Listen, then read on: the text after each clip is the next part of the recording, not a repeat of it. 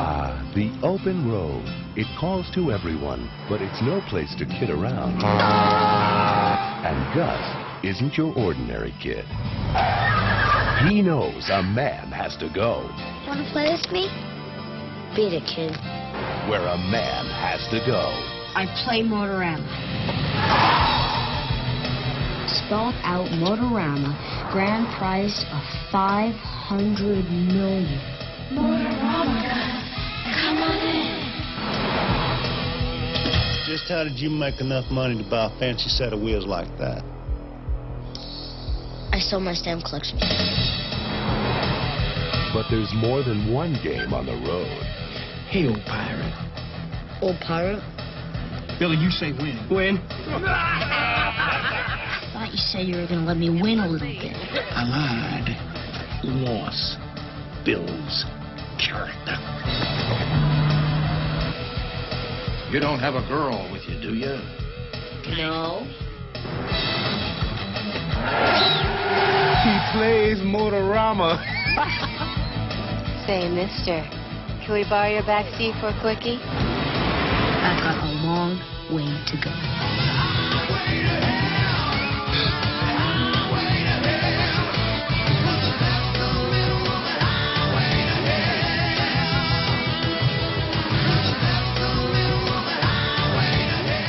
Contest will never expire.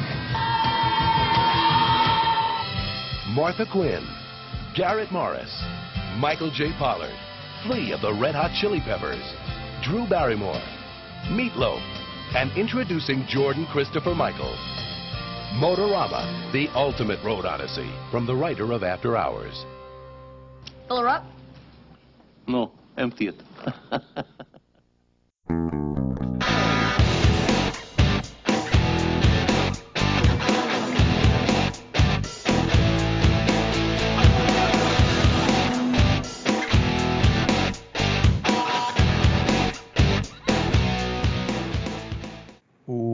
Welcome to They Call This a Movie, testing the strength of friendships one terrible movie at a time. Subscribe to the podcast on iTunes and other podcast services by searching They Call This a Movie. We are part of the Main Damie Network, and to find more from us, check out the website at themaindamie.com or on Twitter, Facebook, and Instagram at The Main Damie.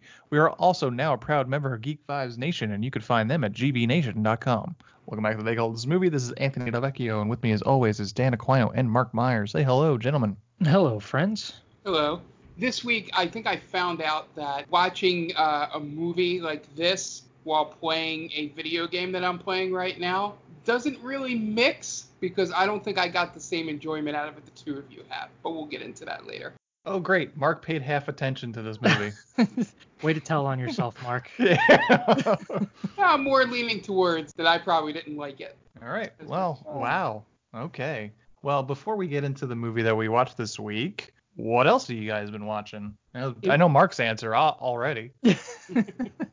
Yeah, it's uh, it was a slow week for me. I binge watched F is for Family on Netflix, and man, that show. I don't know how it gets away with a lot of the stuff it does. They're very on the edge with what they get away with. It's it's a pretty good show. I I, I don't know if it'll be picked up again for another season or if it already has, but I'm a big Bill Burr fan, and I'm glad to see him uh, kind of getting his due now. Was this a new season or? Yeah, the fourth season came out a week or two ago, I want to say. So yeah, it's uh they introduced Bill Burr's character's father, played by the gentleman who I forget his name in Breaking Bad, but he's like the cleaner, the bald guy who used to be a cop. Okay. Yeah, Mike. Uh, Mike. for some reason, I can't think of his real name. Mike Like Ehrmantraut. Oh, okay. Ehrmantraut. He was, Yeah. but he's got an awesome voice, and he plays Frank's father, who was just a total dick to him as a kid, and then he shows up and he's all super nice to everybody, and it's just an interesting plot. I mean, if you had a dickhead as a dad, then it, it probably hits home, but none of us had that, so it, maybe it doesn't resonate as much. But it was a good season. Okay. I've never watched that show. Uh, yeah, I don't think it would be up your alley, to be honest. Okay. Prove me wrong, though. That means I would have to watch it. I don't right, and then Are I you- win. What about you, Mark? The, the creators of F for Family in that. That's a good point. It's true. Mark, let's tell us how you haven't watched a damn thing because you've been playing The Last of Us Part Two. Oh, I have been doing nothing but playing The Last of Us Part, 2. and that includes things I should be doing for Game Ball Pod. I've said it on every broadcast that I've been on, podcast or stream. That game is a lot.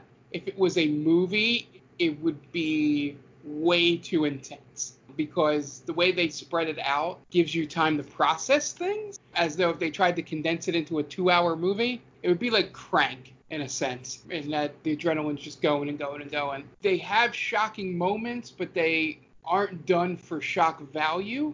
Like they all have a reason for occurring and um, it's all correct for the situations they're in. The acting's superb I've been saying this whole time, by having them do it as though it's like a play on the sound stage with all the little dots on them to motion capture, really sets us apart in terms of video game stuff. It makes it in some of the cutscenes, probably if you're watching 4K, look as close to a movie as a video game could get. Probably a good CGI movie. I've been on an emotional roller coaster between playing that, then watching this movie that we're doing for this podcast, and then, you know, having to watch Tom play Luigi's Mansion last night on stream. So my emotions have been really up and down. That game's real good. I'm probably I'm pushing through it, so I'm probably doing it a lot faster than most people will. You should probably take breaks playing that game. So I highly recommend if you like the first game. It doesn't have as much impact if you don't play the first game. It's one of the first sequels to a video game that does that. Can I say real quick? Yeah. Sure. Tom has been killing it on the streams. Yeah.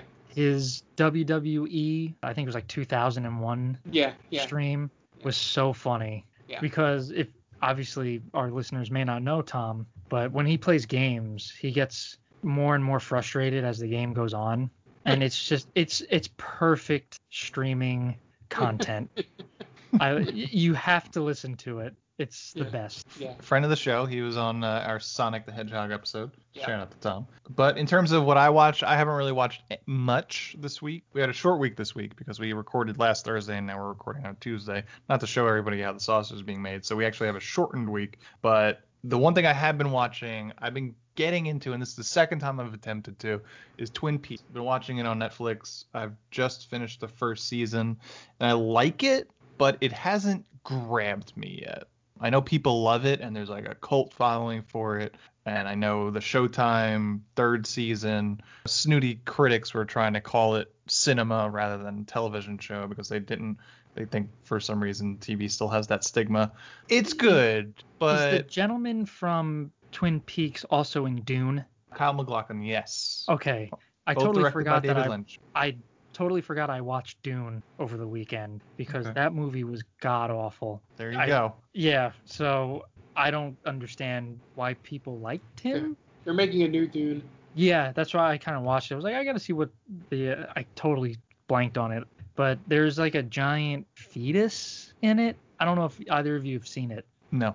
Don't do yourself a favor, don't. It's like two and a half hours of just pure nonsense. You you're talking about um Showgirls, Kyle. Mc- It, was he in that too? I, I can't remember.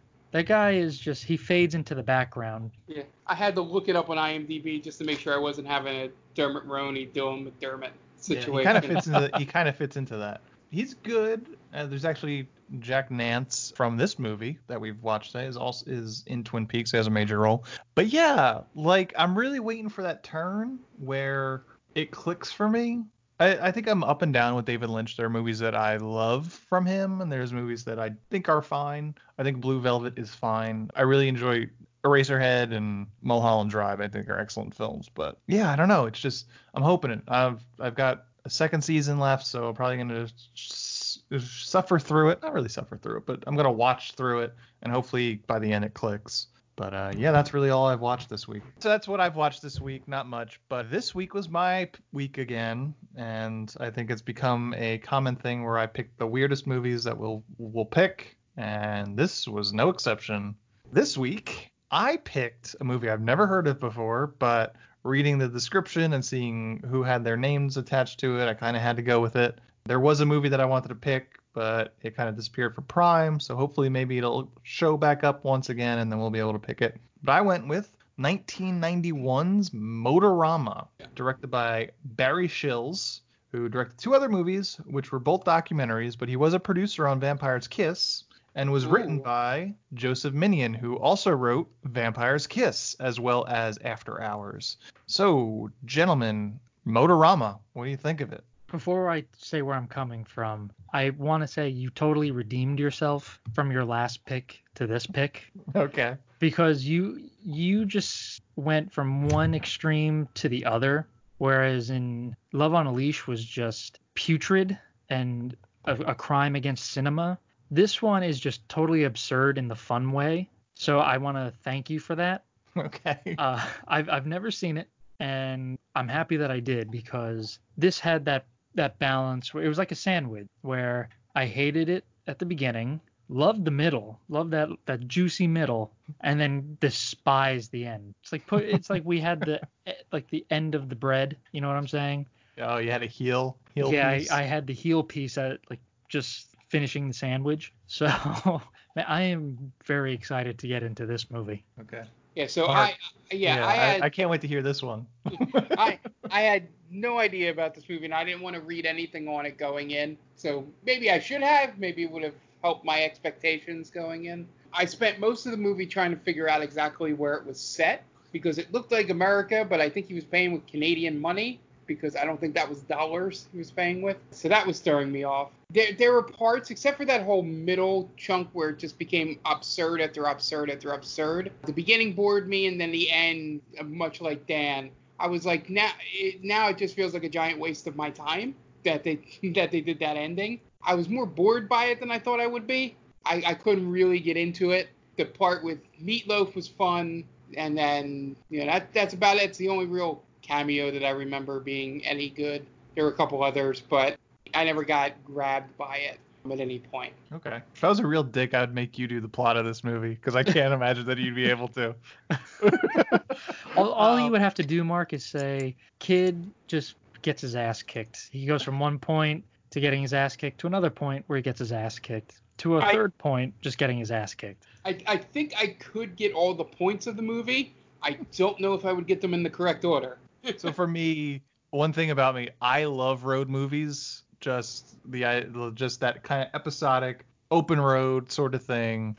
I really love it. So this movie won me over there at the beginning, and then you have the star of it, Jordan Christopher Michael, who is not a household name, but I've seen Full House from beginning to end, the entire series, maybe like a half dozen times, if not more. And Joe Jordan Christopher Michael plays Rusty, the Rust Man, the Master of Disaster, in like a three episode arc where he just playing the kid that Danny's dating his mom, and he's a huge asshole in that in that series arc. So I recognize him, and then have all the names on it that I'm gonna go through in a second. And I love absurdist movies, like movies that just they throw weird things at you, not unlike Twin Peaks, where weird shit happens and there's really barely an explanation for it. I was totally into like the the beginning does it it drags in the beginning, but then I don't even know where the turn is, but it it gets better and better. For me the ending I loved. I don't know if it was better than the middle part, but I I like how it was there is some sort of morality tale it tries to tell at that point, which I appreciate them trying to tie that up like that and just the weirdness of everything was cool to me. Like the like the, he's going to states that are fictional states. Mark, they are using Dutch currency, even though they shot it completely in the American Southwest. So it's supposed to be America, but it's like a alternate universe America because there are states called like Essex and Bergen and other names. But yeah, no, it's super weird, and I kind of love that. So yeah, it's directed by Barry Shils, written by Joseph Minion, and starring Jordan Christopher Michael and a bunch of people that have a bunch of cameos: Martha Quinn, John Diehl, Jack Nance, Robert Picardo, Garrett Morris, Flea, Mary Woronov, who is second time showing up on the show. We covered Night of the Comet, which she was in. Meatloaf and Dick Miller. IMDb score of 6.5 and a Rotten Tomatoes score of 60%. Budget. Its widest opening was in two theaters and it made $10,535. So basically the the basic premise of this show of this movie is that this kid he is leaving an abusive home which we hear in voiceover and he steals his dad's car or his mom's car. We really don't know whose car, is, but we're gonna assume it's his dad's Mustang. Um, and he just hits the open road, and then he hears about this contest, Motorama contest, that is being run by some gas company that he has to collect the the letters that spell out Motorama, and if he does, he's supposed to win 500 million dollars. And it's episodic from there. He tries to hit up up and down these fictional states, but it's basically the American Southwest, California, it's Arizona, uh, Nevada, and all that. Hitting every gas station he can um, in order to pick these this is kind of like the McDonald's Monopoly game. He's trying to find Boardwalk essentially, and that's that's re- it's a really simple a simple storyline. It's a lot of him driving, him stopping in random areas, and then interacting with familiar face, and then moving on to the next one. It's kind of cool, but super weird, and I loved it. yeah, I'll I'll give the movie this. I never knew where it was going with its plot because like you, like you said it is very episodic but you'd never know what he's going to get into. Yep. And who he's going to run you know run afoul i'll say because everyone he meets just treats him like total garbage. Oh yeah. He's this a, is what is he yeah. 10 years old? 12 years he's old? 10. 10 he's 10 and everyone treats him as if he were a grown man. Yep. Yeah like literally people just think he's small. Uh, the first person he tells he's ten, I think the only person he tells he's 10 is just blindsided by the idea that this kid, who is obviously a kid, is 10 years old. So last week we had Escape from LA, and we mentioned how light of an R rating that movie was. This is this movie gets earns its R rating. Oh this yeah. kid says fuck a couple times. He says shit. He says damn a lot, and people we see tits. I was not expecting a movie where our lead is a 10 year old boy and we see tits. Yeah. Yeah, maybe he was on his he was trying to find the set of tiptoes. Yeah, maybe. And, and essentially they did a quick cut of an orgasm taking place during that scene of him finding the O card. Yeah, there is something really weird juxtaposing a woman orgasming with a kid getting really excited about finding a card that he's been looking for. Very odd. I, I just there's something about it where I love the absurdity where these people, these these two young people are just saying, "Hey, can we uh, use your car for a quickie?" in the middle of you know broad daylight, a tourist attraction. Yeah. And the kid doesn't even answer. They're like, "Ah, we're gonna do it anyway." I wish I had had that kind of uh, courage to do that. The 90s were wild, man. I don't remember them being that wild. yeah, that's just one of the many weird moments in this movie. Do you think the kid it- found them, or do I- think they don't left know. before? I don't know. It's a good question because What are- it, What are these seats in the back of uh, the back of the car? Where did these come wet? from? why is it sticky back here? Right. I don't remember that. Must have stole something. This spills soda. My dad's gonna kill me. I, I It- honestly I thought this movie was gonna be a horror movie when it started. It starts off like a horror movie, and I have that in my notes. Yeah. Yeah. Yeah, it because the the soundtrack is very heavy, very like dark sounding, and you, you just hear you know bottles being broken, the mother screaming, the father berating her, and then there's like sparks flying. Like oh shit, like what what did Aunt get me into? Did he not know what this movie was? Uh, you know what this movie wound up reminding me of? The movie North. You ever remember? You remember that? yes. Elijah oh, Wood. God. Yeah, it kind of reminds me of that a little bit. Bruce that Bruce Willis vehicle. Yeah, God, that movie was awful. that's a famous director's movie too, and I can't think of who it is. I feel like it's like Francis Ford Coppola, but I might be thinking of Jack. I think, Uh-huh. yeah, if, I know he did Jack, Francis Ford Coppola. I don't rem- remember who did North, but oof, Doesn't show it. man, that movie was brutal. This movie, I like this movie more than North. I mean, I haven't seen North in 25 years, but I remember liking it as a kid. Rob Reiner. Rob Reiner directed it. Okay. Yeah. I, I, and who? His father is Jason Alexander. Yep, and his mom is Julia, Julia Louis Louis Dreyfus. Dreyfus. Yeah. Jussie Smollett is in this movie. Wait, in what? North? North. Oh, how? Uh, that's weird. we don't want to go any further. Yeah, we're just gonna, just gonna mention it and Yep. move on. He was in it. Let's go. Yeah. So this movie is pretty fun too, guys. yeah. Do you want to get into the plot at this point? Yeah, let's do that. Okay. What do you got for us this week, Dan? Well, Okay, fellas, if you've been listening to our podcast, and by the numbers, you have, you know that we like to talk about our good friend Tia, who has her own podcast on Geek Vibes Nation. She's a good friend of the show. Her podcast is called Top 10 with Tia, where her and her friends get together and break down top 10 lists. So, top 10 directors, top 10 villains, you name it, they have it. So, go check them out and give her a shout out.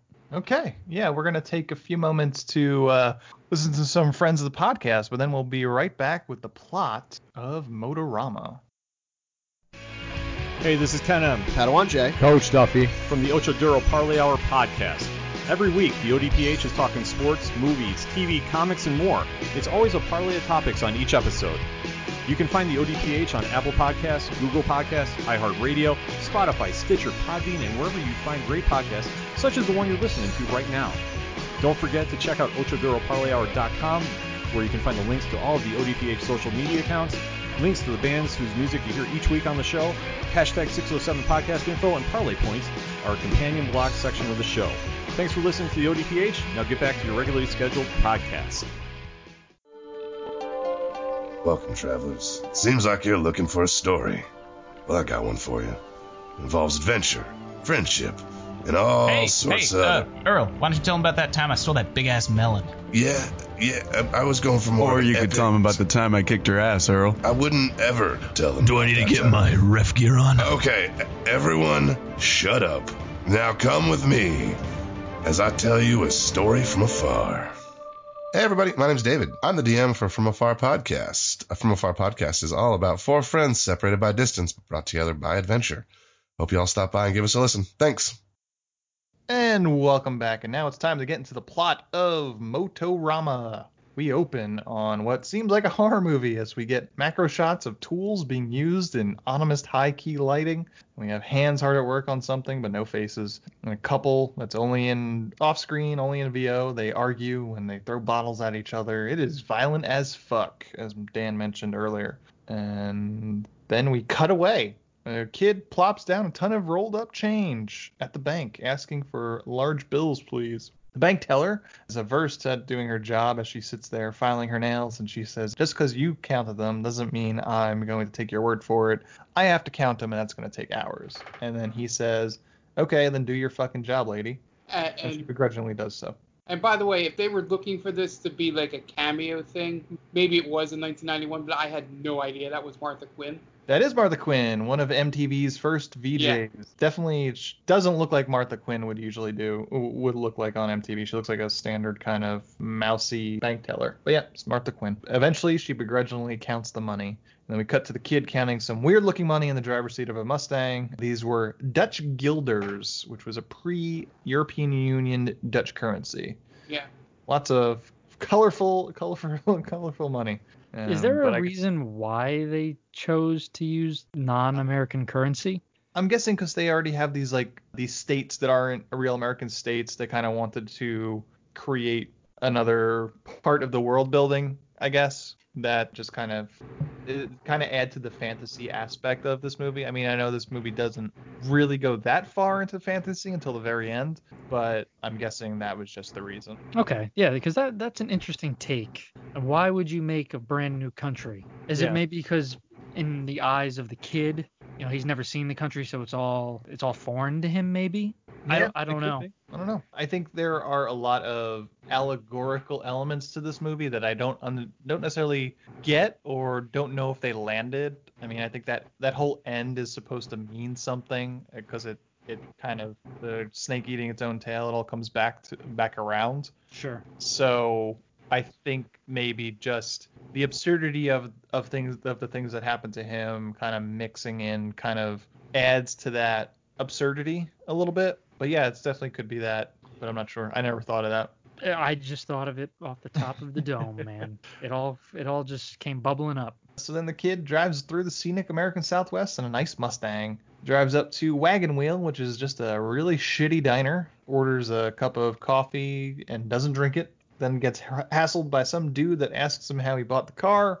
He says he stole his, he sold his stamp collection when he was younger, and that's how he got all his money. And then uh, I think that guy freaks him out, so he just kind of departs. and drives on. We then see two dudes dragging an old, nearly unconscious man and then eventually toss him into a stream. Our, Are we kid, sure he's not dead? uh, he is. He he's looks dying. dead. He's dying. he's bleeding out in the stream. Yeah, he's very Yeah. much alive before they toss him. Oh, I thought he was trampled to death at the diner, and then No. they just this this movie does to get rid of all of its problems. They just toss them places.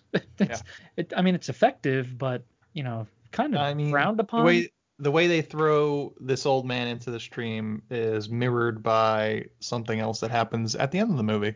right. So our kid, whose name is Gus, stops to take a piss, which he does a, a bunch of times in this movie, then washes his face in the same stream where the old man is currently bleeding out. But he has no idea. Then Gus drives on and spots a fancy sign that says Play Motorama.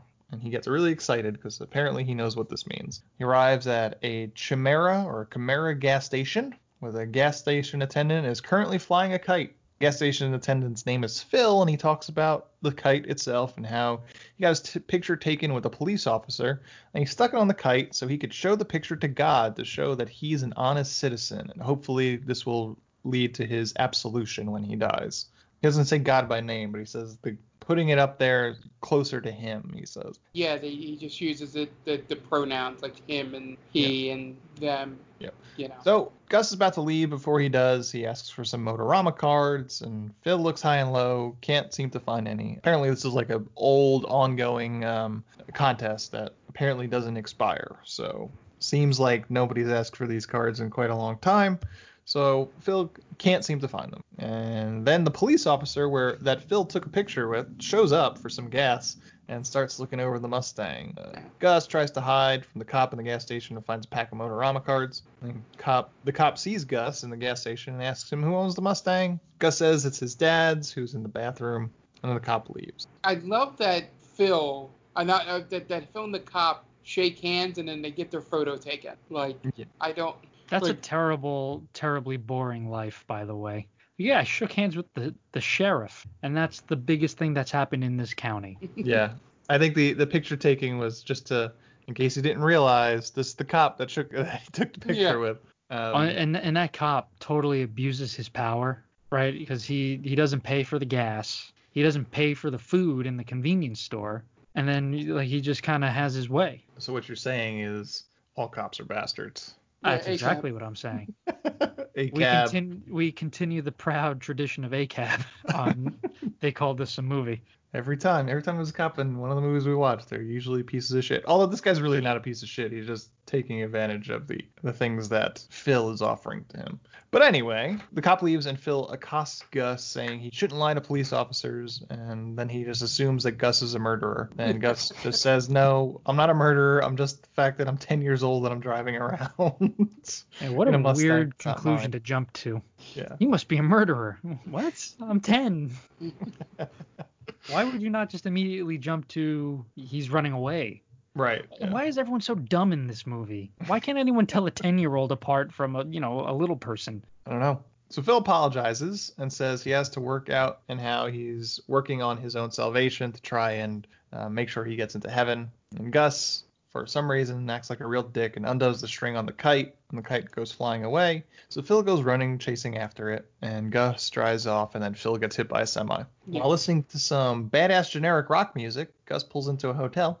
And the motel owner is played by Jack Nance from Twin Peaks, and his only worry is that Gus is trying to sneak a girl in without paying extra. And Gus goes into the motel room and reads up on the Motorama contest. Essentially, he's got to collect all the letters that spell out Motorama, and if he does, he'll get $500 million.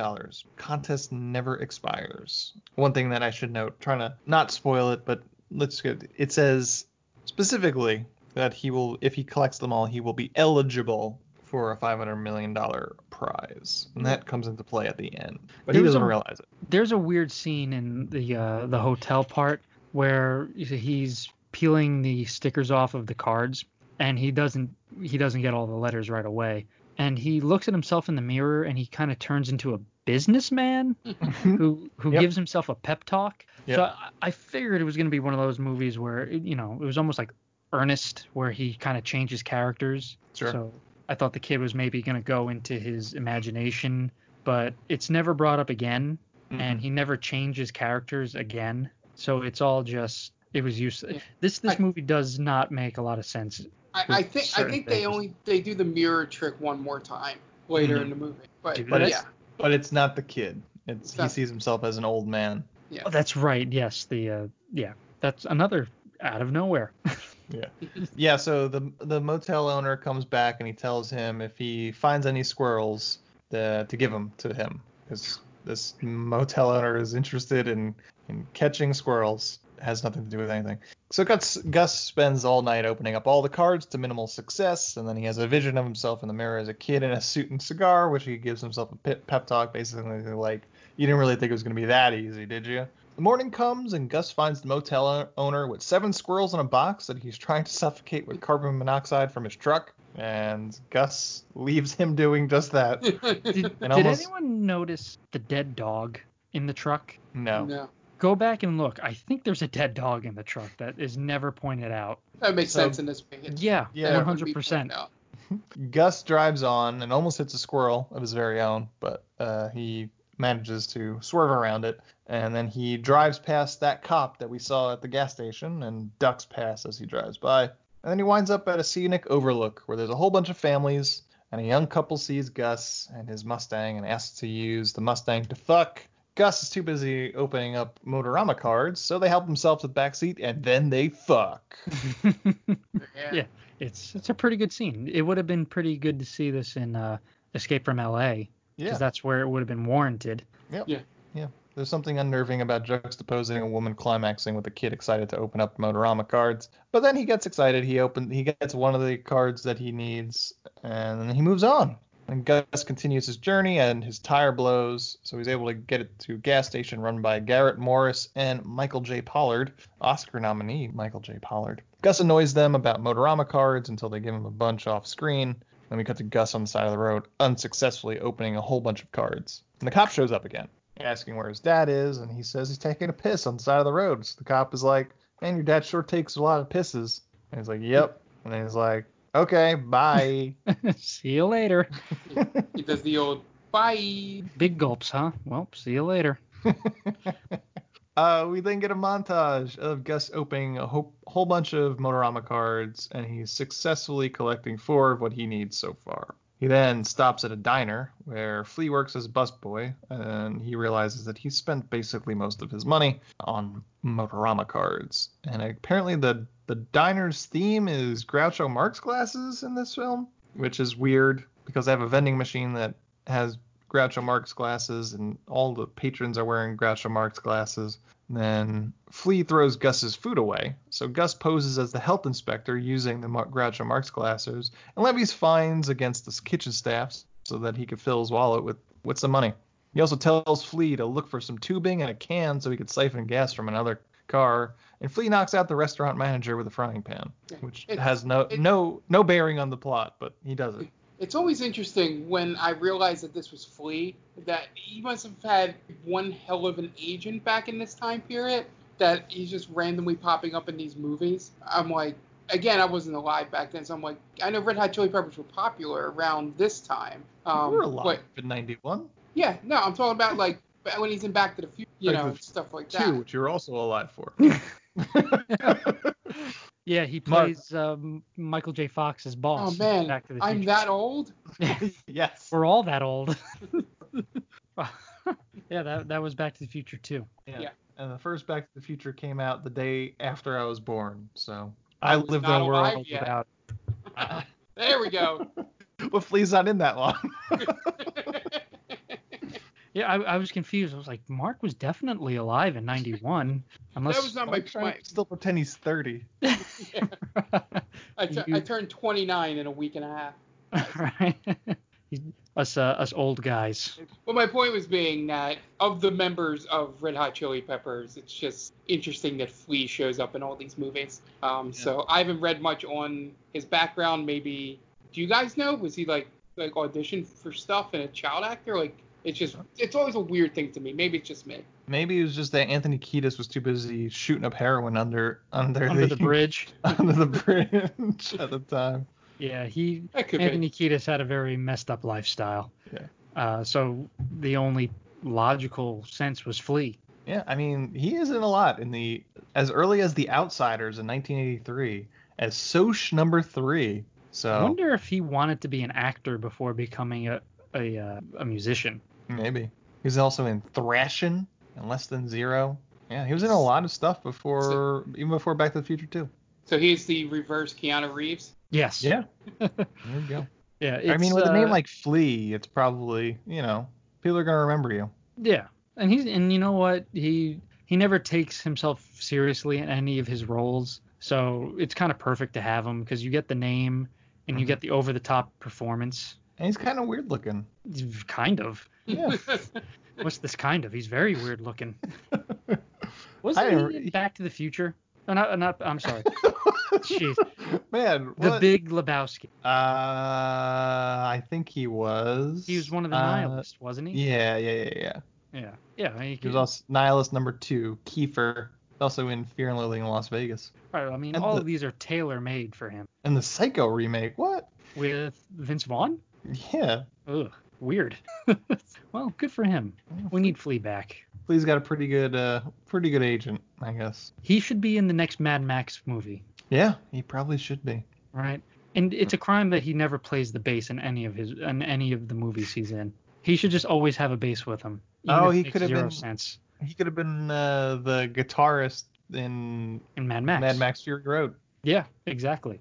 Just keep laying down some sick bass beats. Come on, total missed opportunity. Uh, yeah. So the kid manages to siphon gas out of a couple's car, but they catch him putting it into his car, and the guy hits him and knocks him out. The guy played by Jack Klompus from Seinfeld.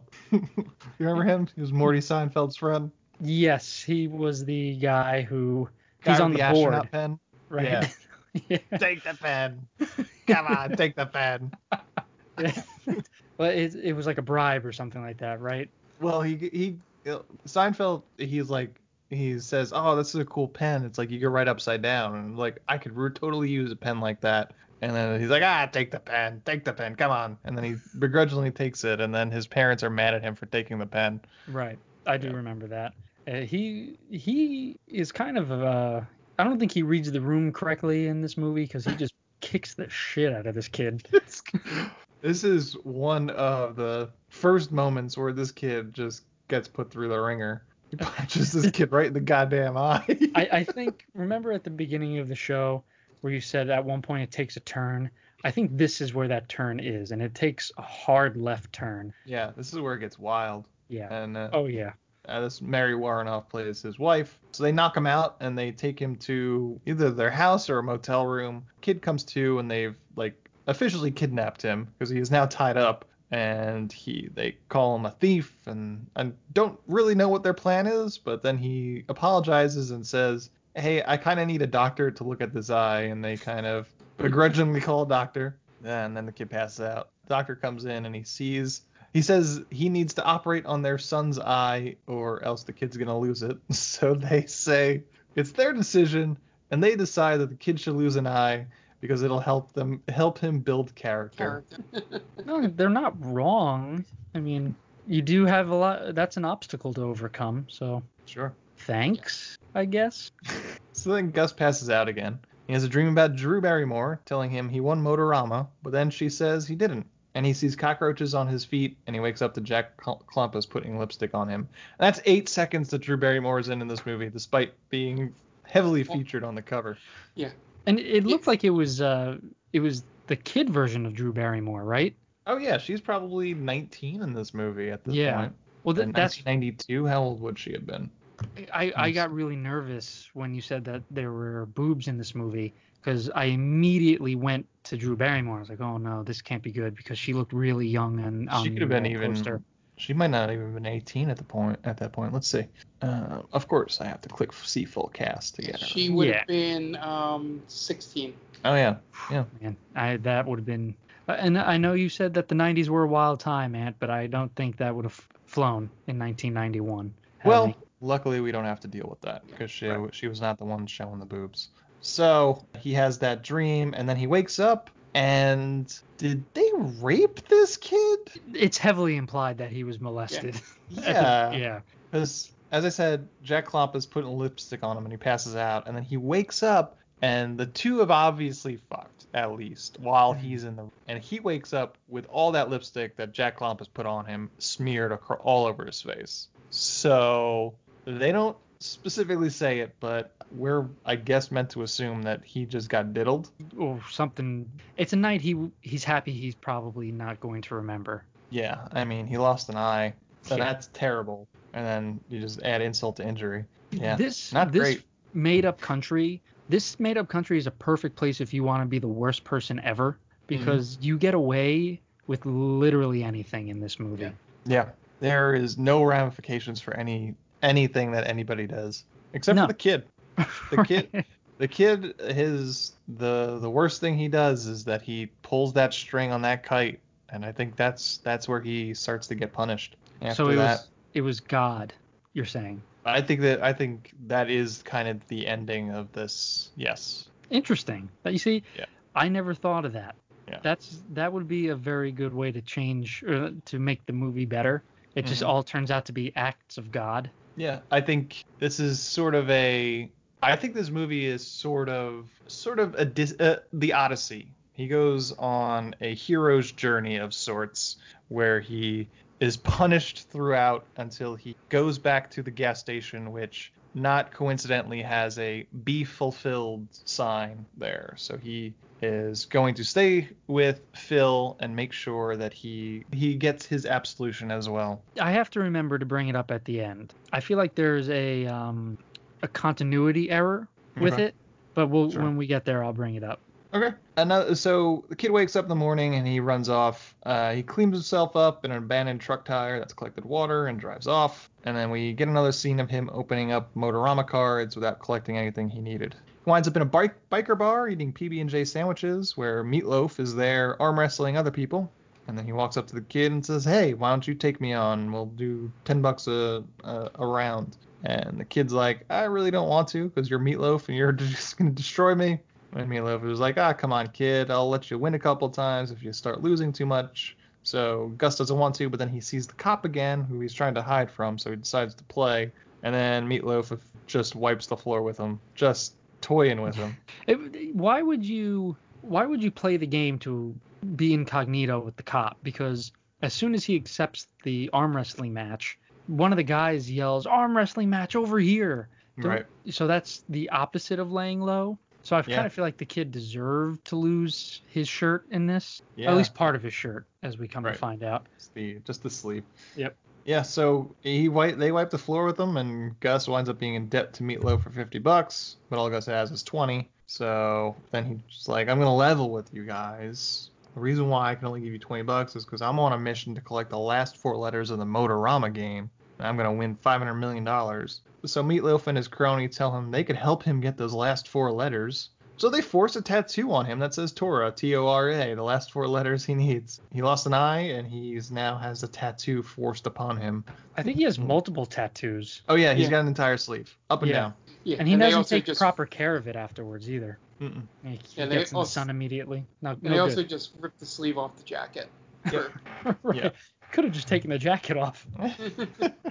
So at this point, Gus is low on cash, and he winds up getting himself a cup of coffee and a car wash, and then winds up at a picnic area where some kid makes fun of his one eye, and Gus is like, "Oh, it's fine. I used to be just like that kid." So the woman takes it upon herself to make that a free pass to make fun of that kid's eye. So he go, she eggs on her kid to make fun of Gus just a little bit more, which is a weird moment.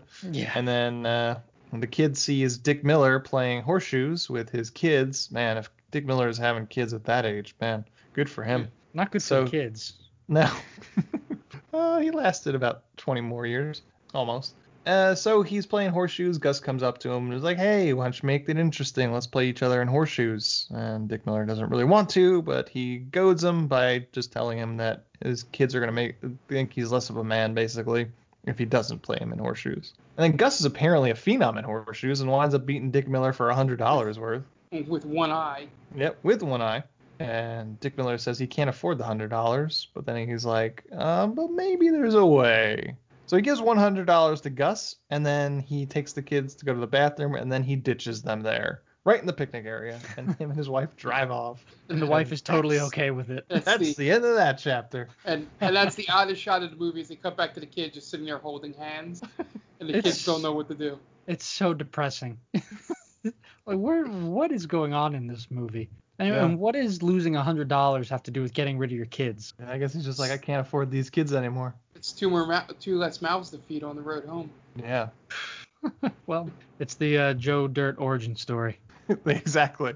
Yeah. So then we get another montage of Gus stopping at some gas stations and opening cards. He's opening cards while he drives. He opens up a T, one of the letters he needs, but doesn't realize it and throws it out the window. And he slams on the brakes when he realizes it and sitting on the ledge of a dam. Tries to grab it, but then wind, wind sweeps it up and into the air. It hangs in the air for a while, then falls into his hands. So now he has a T. Then he goes back into his car and immediately opens up an O and an A. So now he's got three of the four that he needs. So at this point, I think the screenwriter realized he's t- two thirds through his script and the kid still needs four letters. So just boom, boom, boom. He's got three of them. That's like Uh, opening up a, a pack of Pokemon cards and getting the the Charizard immediately, and then a couple more holographic cards. You're like, oh, okay, we just got to throw these in there. Let's do this. With this happening so quickly, I'm just looking forward to the Barry Shils cut. Guys. yeah. There's another two hours where he has to uh, go through the gauntlet to get those other three letters. Yeah. He continues driving and opening up cards as he goes. Two things. A, there was at points where I thought there uh, there was going to be like a gust of wind that blows through his his windows and blow all the cards off of the dashboard because he has them just all lined up. And two, he litters like a motherfucker. Yeah. Guys. I, I forgot to mention that. Every time he pulls a card that's a you know not a winning card, he throws it out the window. What He an deserves asshole every this kid. bad thing that happens Yeah. to him. See, he's Yeah. not realizing the bad things he's doing is why he keeps getting punished. Yeah. And yeah, and we say it again. The 90s were a different time. This is a weird mor- it's like a weird thing to have like a morality tale and like a hero's journey for a kid that's trying to escape an abusive family. Yeah. You know, it's it's like you know Odysseus in the Odyssey was punished for being prideful and an asshole. I mean, this kid's an asshole, but sure, but like he's coming from a terrible, terrible like living situation. But It's he doesn't make it easy on it- himself. It's weird to thrust this upon a kid, is what I'm saying. Well, I mean, he he gets a guy ran over by a semi truck, right? He mm-hmm. convin well, he helps a man leave his kids behind, right? He bilks him out of money. Oh yeah, then- I'm not saying I'm not saying he doesn't do things that is worthy of punishment. Yeah, he's far from the hero. Yeah. I w- at, w- at this point in the movie, I'm super happy that he's getting put through the ringer, and I'm just like laughing to myself every time something happens. Oh yeah, because it's like starting this movie, I didn't think we were going to witness a kid lose an eye. No, yeah, me neither. I was very surprised when you said that. Yeah. So the montage continues. Eventually, he comes upon a deserted gas station, a bunch of discarded cards, but not the R that he needs. He winds up saying "damn" a lot. Uh, eventually, he makes it to Essex, which is a trippy state that has drug addicts, people shooting popes in the middle of the street, KKK cross burnings, and Essex is much less scenic than the rest of the movie, and it's probably just like LA highways mostly after that. As he's driving, he gets distracted and nearly gets hit by a semi, causing him to drive into a ditch. He stumbles out, and his hair is noticeably grayer than all than it was in all the movie, which was weird. And he comes upon another car accident. Uh, there's an old man and what I think is another Mustang, or exactly the exact same car for obvious reasons. About how and the old man is just talking about how all he needs is the R in Motorama, and he's been spending his whole life trying to find the R. That was a nice touch to dress him exactly the same way the kid's dressed. That was pretty And, good. and the old man says he spent his whole life trying to get find the R, even named all his kids R names in hopes to appease God. Um, so it all just comes back to God. Yeah. Although it's kind of weird because that's not why the kid's doing it. And if we're drawing the parallels, It's mm, where it ends, kind of. Yeah. Yeah. I didn't. I didn't make that that connection because I had to rewind it where he almost hits the truck, careens off the side of the road, comes Mhm. back, and the car's already there, and which implied that the accident already happened.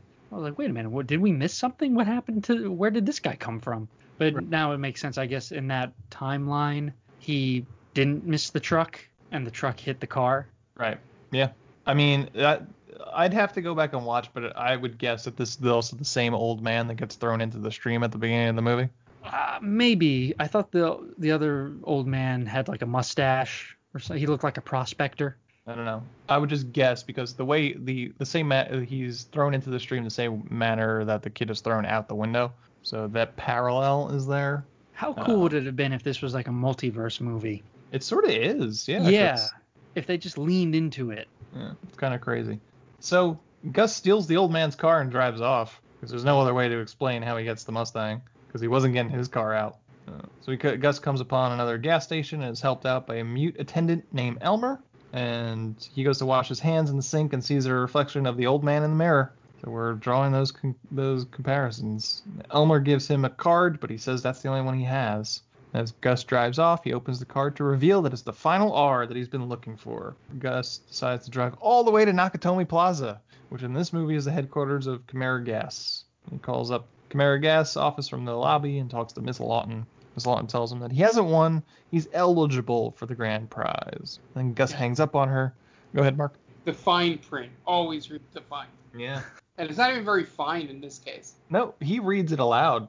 He Yeah. says, Yep. el- yeah. He doesn't. It doesn't. He doesn't register that, but he It's reads in- it aloud. It's in bold upper uppercase letters. Basically, yeah. I, it would have been coo- cool if he enters Nakatomi Plaza and the one henchman is there. The um, Tony- the guy uh, with the Fu Manchu. Al Leong, whatever his Yeah, name is. how cool would that have been? He's like the like one of the security guards or something like that. Or the one that looks like Huey Lewis. Yeah, that would have been so bet, cool. Bet on the game. Yep. Damn, I got 50 bucks on them assholes. Oh, you can say it Uh, in this movie. It's rated R. Yeah. So Gus hangs up on her and then looks at the directory to find Miss Lawton's name. Uh, no tell if he saw William Clay's name there. Oh, then heads that- up to I the office. Same thing. That'd have been it would've great. So Would've good. been- Oh, damn it. I I totally forgot about that part, but I'm glad you brought it up. like, oh, that'd be so cool if he's jumping up and down and you just see W. Clay. Yeah. So Gus goes up to the office and the receptionist asks him to tell him where he got the R. He's like, I have no clue. I've been to every gas station up and down this every state. How am I going to remember where I got the R from? But she's like, I have a big book of gas stations and just check it out here. Any of these look familiar? And then he just ignores her and walks into Miss Lawson, Lawton's office and tells and Miss Lawton tells him that no one is actually supposed to win Motorama. It also then turns out that Miss Lawton is just a secretary, and so she's just giving him the runaround. And he demands to talk to someone in charge, so Miss Lawton and security guard toss him out the window. The funny part is, isn't this exactly exactly what the uh, McDonald's game was? Was that it was supposed to be like almost impossible to get Boardwalk in Park Place? Oh, because very they had yeah. rigged. Yeah. Uh, I think there's like there's like one boardwalk in circulation, and then like a thousand. like it's it's always easy to get Park Place, but it's impossible to get boardwalk. Yeah. He's he's super condescending to the uh, the lady who's pretending to run the the whole contest. Yeah. You're just a secretary. I want to talk to the head honcho. Like, damn, dude. Secretary is a real job. You're right, like, and that's a person. You, Yeah. you don't have to be a jerk about it. And did either of you guys notice that he throughout the movie he grows stubble? The kid grows stubble. I didn't notice the stubble. I noticed the hair. Yeah, he grows stubble. It's He dyes his hair, right? I, I don't know if it's dye or if it's from the accident where the the uh, dust gets in his hair. Right. But he looks, yeah, I think it's just trying to portray that a lot of time has gone by and he's, you know, ragged. But Mhm. yeah, yeah, go back and look. He he has a five o'clock shadow at the end of the movie. I didn't notice that. That's pretty good. So they toss him out the window, which is the second movie you could see someone fall out of the same building. But as he falls out the window, his eye comes back. He loses his tattoos and he gets his sweatshirt sleeve back and he lands in the water where we saw the old man get tossed. He then washes his face again in the water that he did the first time and it's obvious we're back at the beginning of this movie before Gus started the search for Motorama. Wouldn't it be the- cool if it was like the old man had some psychedelics in his blood, and it would, and as he's washing his face, the psychedelics are getting into Gus somehow, and he's just tripping balls. Yeah, it's kind of yeah. I'm trying to think, trying to draw a comparison to what this movie is like in terms of like this wind up being he gets a second chance at everything. Yeah, Mm-hmm. I don't know. And does they never really say if he was thi- like just imagining this or if it or if it All happened. yeah, if it all happened because he never really makes any what's the word like he never makes any acknowledgement that Right. this was all in his head. Yeah. It's like a Christmas Carol, I guess, is the best Sort of. comparison. Yeah. Right? Yeah. That's that's probably the closest. Or Wizard of Oz, really. But that was a dream, and we don't know if this is a dream. Yeah, wi- with Wizard, Wizard of Oz, we do know that she was, you know, it was like she's knocked unconscious and she was dreaming it. This we have we have no idea. He could have just been thinking, oh, yeah, this this could possibly happen. Mark, you you grew up in Catholic school, right? Yes. So the story of Job. Oh God. So Job, uh, so Job is basically put through the ringer because God and the devil have a bet to see if, if Job's devoutness of God can be tested, basically, right? Yeah. The Like, put- only the only thing I remember of that is is the last part you said was that it was you know a test of his devoutness because all the people around me used to say you know when things get hard you know this is just your Job trial of Job or something like that. I, I'm gonna check to see if Job loses an eye. I know he kills sure. his kids. Uh, He sacrifices his kids to God. I think that's somebody else. And There's a lot of people who, like God was kind of weird back in the day. Yeah, so the joke is always that Old Testament God is an asshole. Right. Mhm. And then he has his kid and he settles And- down. yeah, He he mellows out. he mows out. I gotta be good for my kid. He turns who is it? Someone's wife into salt because she turns around and looks back at Sodom as they're Yeah. running away. Like he's, he's just a dick. Yeah, he didn't he didn't play games, man. Old Testament God didn't play around. no. We're we're we're devolving into a uh, a Bible podcast here. Yeah, I'm I'm trying to find I'm trying to see if he if you if one of the things that happens to Job is that he loses an eye because that would be an obvious parallel. So And I'm Gus wondering- is Job. Yeah. I mean, he kind of is really. If if you if you take it from not really not because he wasn't devout to begin with. If Phil Right. goes on this journey, it's It Phil, makes more but- sense. But he openly kind of mocks Phil for his belief in God. Yeah, he calls him Um, a schmuck. and from then on he goes on to a journey where he where does he wind up he winds up back with phil Right. and and fully embracing phil's life and fully embracing the the absolution that phil believes in And and that could be a reason why he goes when he goes back in time, he goes back to after Phil. That's what And I he goes right bring up. before no he doesn't he goes right before because Well, everything then el- he's in the body cast. Yeah. Oh no, so so so Phil is so Phil is, but in terms of the the exact moments that we see Gus go through, he washes his face in the stream in the beginning. That's before he ever gets to Phil. Correct. Okay. He passes the Motorama sign again. This time he scoffs at it, but he passes that sign before he ever gets to Phil. So Okay, so Phil it's, has it's been. a continuity error or something? That's what I was I don't think it's a continuity error. It might be like just a It- No, I, I think it's I think it's intentional. I think they put Phil in a body cast for the humor aspect of it, but I think yeah, I, I think it's a, a mixed metaphor. I think closest to it, it's just like They they were expecting that if you made it this far into this movie, that the timeline being screwed up wasn't going to turn you off.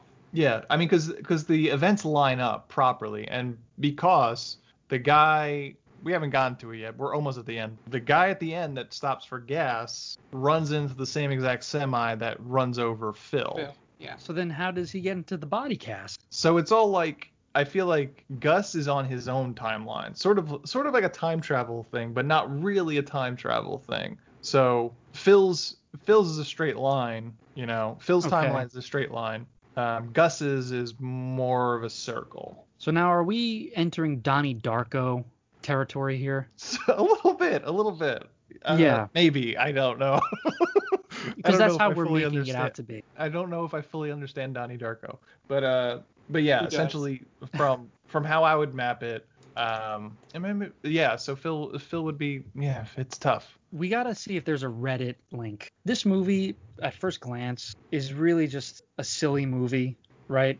Where you, Mhm. like you said, they just kind of throw things up against the wall and they just go with it. But we've kind of broken it down to where there might have been a deeper meaning, and Yeah. it just didn't come across that well.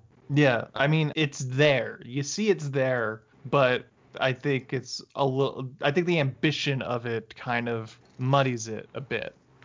So you see those seedlings of there's there's something here in terms of a metaphor or an allegory, and it's almost there, almost getting to the the the goal the goal line, but there's something there that's just me- at least messing us up in terms of what it all means. Um, But that that's what was so good about this movie, I think, where you know it's so dumb, but it's not it's not absurd terrible. You know what I mean? It's it's like Yeah. it said, it's not tiptoes where it's just so bad. It made no sense. The writing was terrible. Like, this really it it was meant to be absurd. It was written to be absurd sure. and it it pulled it off perfectly even though you know like the I hated the kid for the most part everyone is just batshit crazy in this movie but it works it all works together somehow and it, it's hard to explain it hmm Yeah. So I'm gonna get back into this plot so we could finish up here. We don't have much left.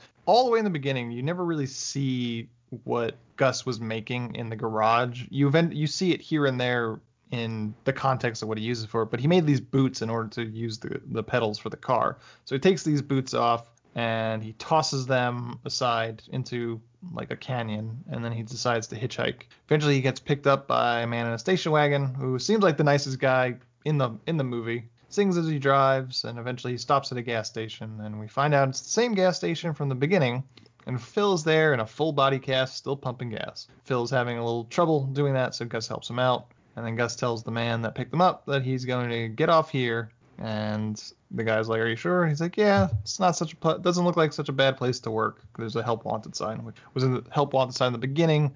There's a conversation between Gus and the cop, and he was like, "Do you work here?" And Gus was like, "No." And then he's like, "Well, maybe you should because it's a nice place to work." And so he kind of echoes that here. So Gus takes a job at the gas station with Phil. Phil um, not only happens to have a spare uniform, he also has Gus's name tag for him. And then just Gus and Phil wait around for cars. And in the morning, a car pulls up, and the guy says he just won a million bucks in Vegas.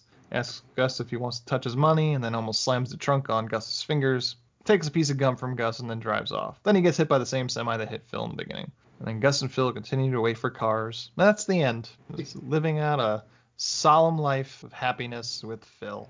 I, I love that even the nicest man in the movie that picks him up as a hitchhiker has like a very dark line. He says something like, "Oh, I love singing because they don't let me do it at work" or something to that effect. um, and it's just like, okay, like that's really dark. yeah you can't do it on the job Can't do it on the job. That's what it is. Yeah. Th- this movie ends on such a dumb line too. Uh, It's Phil and Gus just hanging out in the sun, and it would have been cool if they just ended it there. You know, the who knows what's gonna happen next? Just almost like a um, The Graduate kind of Yeah, ending, where sure. they're just you know hanging out, not doing anything. Life goes on. But it, Gus asks Phil if he listens to the radio, and and Phil says no, I don't listen to music. And then Gus says, I like music. End of the movie. I like the little moment though, like of the little moment of affection that Phil shows in the body cast. Oh, he gives As, him a like- little like tap on the shoulder. little tap on the shoulder as The like attaboy. he just yeah. and that's the movie. Yeah, it was a it was a trip, man. Yeah. I think we yeah, uh, I think we got into places of conversation that I was not expecting. But uh, I was not terms of- expecting Job to come up in as Yeah. they call this a movie podcast. but I think you know sussing all this out, it kind of you know it just came out up, up to the surface. Don't let anyone say that we don't get deep on. They called this a movie. Yeah. We're intellectual AF. Uh, is there anything you would do to make this movie better? Yeah, I, I like the idea of it just being a bad trip where Gus drinks the blood of the old man and just goes on a bad trip, man. And it, this movie ha- spelled drugs from the get go, really. Or what if he what if he was dead the whole time? His parents killed him. His father killed him, and it's oh just shit! how dark would that be? I believe Pretty damn dark. uh, I believe other podcasts would call that a Jacob's Ladder scenario. Oh yeah, yeah. With uh, Tim Robbins was dead the whole time, right? Yeah. Yeah, I mean that would have been nuts, man. W- In the beginning of the movie, we see the drill drilling in. What if it's the drill into the kid, and it was just never shown? Like that, and that's this is what he was he was dreaming of as he died. That'd be crazy. Don't let anyone say we don't get dark on this podcast. That was too dark even for me, to be honest. I'm so sorry. Uh, what about you there, Mark? Uh, the only thing I would have would have had it been I would have much rather have liked it being a drug trip than the actual ending. It's really the ending that I would change. I'm assuming my dislike of the first two thirds of the movie has more to do with my emotional state at that point watching it. So maybe if I go back and see it again, I'll, I'll enjoy the absurdity. I just didn't like how they did the switcheroo and then it got all confusing. Like if it ended up being that he passed out on that side of the road from heat stroke or a bad trip and dreamt the whole thing for the most part, I'm like, okay, that it makes sense. Just change that ending up, make it make it a different ending. He can still end up with Phil. Okay. To be honest with you, I I wouldn't change much. I don't hate how the ending kind of wraps wraps back around. I feel like it, I would love it to be a little more clear, but maybe that's just me not not getting it. So I don't know if I could really say that I could fault the movie for that. Yeah, it's wild. Uh, that's the reason why I like it is that it's just so weird and some of it doesn't make any sense. I kind of appreciate when movies don't really hold your hand I love the fact that this is a, ten, a movie starring a 10 year old boy and he says fuck a handful of times and it's a it earns its R rating. That's very product of its time. This is one of my favorite movies that we've done in a long time. Probably going back as far as Joseph Minion's last movie he wrote, which was Vampire's Kiss. Tune in to Anthony's next episode where it's just boring as fuck. yeah. You guys, uh, you guys got anything else, or you want to plug your shit and get out of here? Go watch this movie and let us know if you think we're even remotely close to the same uh, th- the same parallels that we're drawing here. Because yeah. I'm I would love to hear if anyone else has the same kind of ideas about this. Because this movie is definitely left up to interpretation. But um, yeah, yeah it is on Amazon as, Prime. It's on Amazon Prime. Yeah. So I mean, 60% on Rotten Tomatoes, right? Not terrible It's worth yep. a watch if you go by Rotten Tomato scores. Um, mm-hmm. But yeah, other than that, where you could find me, uh, Diaquino122 on Twitter, at Stranger Damies on Twitter as well, and on Instagram. We just reached 800 followers, so we're, we're closing in on 1K, man. Nice. Yeah, join the revolution, friends. we're the wave of the future. Follow us on there. We love to chat with with people. It's a very good community. And yeah, that's it for me. Great. Yeah, so uh, the uh, normal podcast uh, plug we have Stranger Damies every Wednesday. That's strangerdamies.podbean.com. You can get us on iTunes, Google Play, basically anywhere you can get a podcast. Just search Stranger Damies. Every other Monday, which means we release an episode this Monday, we do the Game Vault podcast, which is myself and friends of They Call This a Movie, Jen and Tom. We do video games. We play a retro game every episode and just talk about that. Again, airs every other Monday. You can find us iTunes, Google Play, wherever you get your podcast. We stream mostly. Uh, I think we're going to be pretty consistent, at least four to five days a week. The fifth day being we do the retro roulette game every other Monday and stream. But uh, weekly, you'll have Wednesday. Right now, we're playing Destiny 2 on that. Thursday, I play American Truck Simulator, where we just bullshit about things that have happened throughout the week in video games. And Friday or Saturday, depending on when we record the podcast, is our Dead by Daylight stream with Jen. And then on Sunday, uh, sort of just something to wind down with. We've been playing Civilization. Dan came within like three to four turns of actually winning it, which was kind of amazing. So be sure to watch the uh, video on demand on YouTube, where all of our streams go up to afterwards. So the Twitch is Game Vault Pod, and we're everywhere social media Game Vault Pod. So check us out. Okay, yeah, and that's gonna wrap it up for They Call This a Movie. We are They Call This a Movie, and you can find us at theycallthisamovie.podbean.com. We are on Twitter, Facebook, and Instagram under the Main Damies umbrella, so you could find us there. Just look for the Main Damie, and we'll pop right up and you could get They Call This Movie on all podcast streaming apps. So Stitcher, Google Play Podcast, Spotify, uh, wherever you get your your podcast, iTunes, obviously. Look for They Call This Movie, and we should be there. If you're there, you might as well give us a five star review, which would be helpful if you've got time. I'm sure you do. A lot of us are just staying in the, in the house. Get right in those reviews. Will help us out a great deal. You have no idea. We are proud member of Geek Vibes Nation. You can find them at gvnation.com and on all social media platforms. Just look for Geek Vibes Nation, they'll pop up. They've got a bunch of great shows, Scene and Nerd, Two Nerdy Girls or something like that, Top 10 with Tia. I promise you one day I will write these down and there will be more shows that I mention, but there's something for everyone there Sports are probably getting back up soon, so they're probably going to have some sports shows. If you're into geek culture, they've got plenty of people that are super into geek stuff, and they all got shows there. So that's Geek Vibes Nation. GVNation.com is their main website. If you have any comments for us, any suggestions for what movies to talk about, hit us up, the main themaindamie at gmail.com, or feel free to hit us up on Twitter as well. That's probably where we're the most active. And I'm at Antelvec on Twitter. Hit me up there too. So that's going to wrap it up for this week. This week was Motorama and it was directed by Barry Shils. So, for Dan Aquino and Mark Myers, this is Anthony Del Vecchio telling Barry Shils to go fuck himself.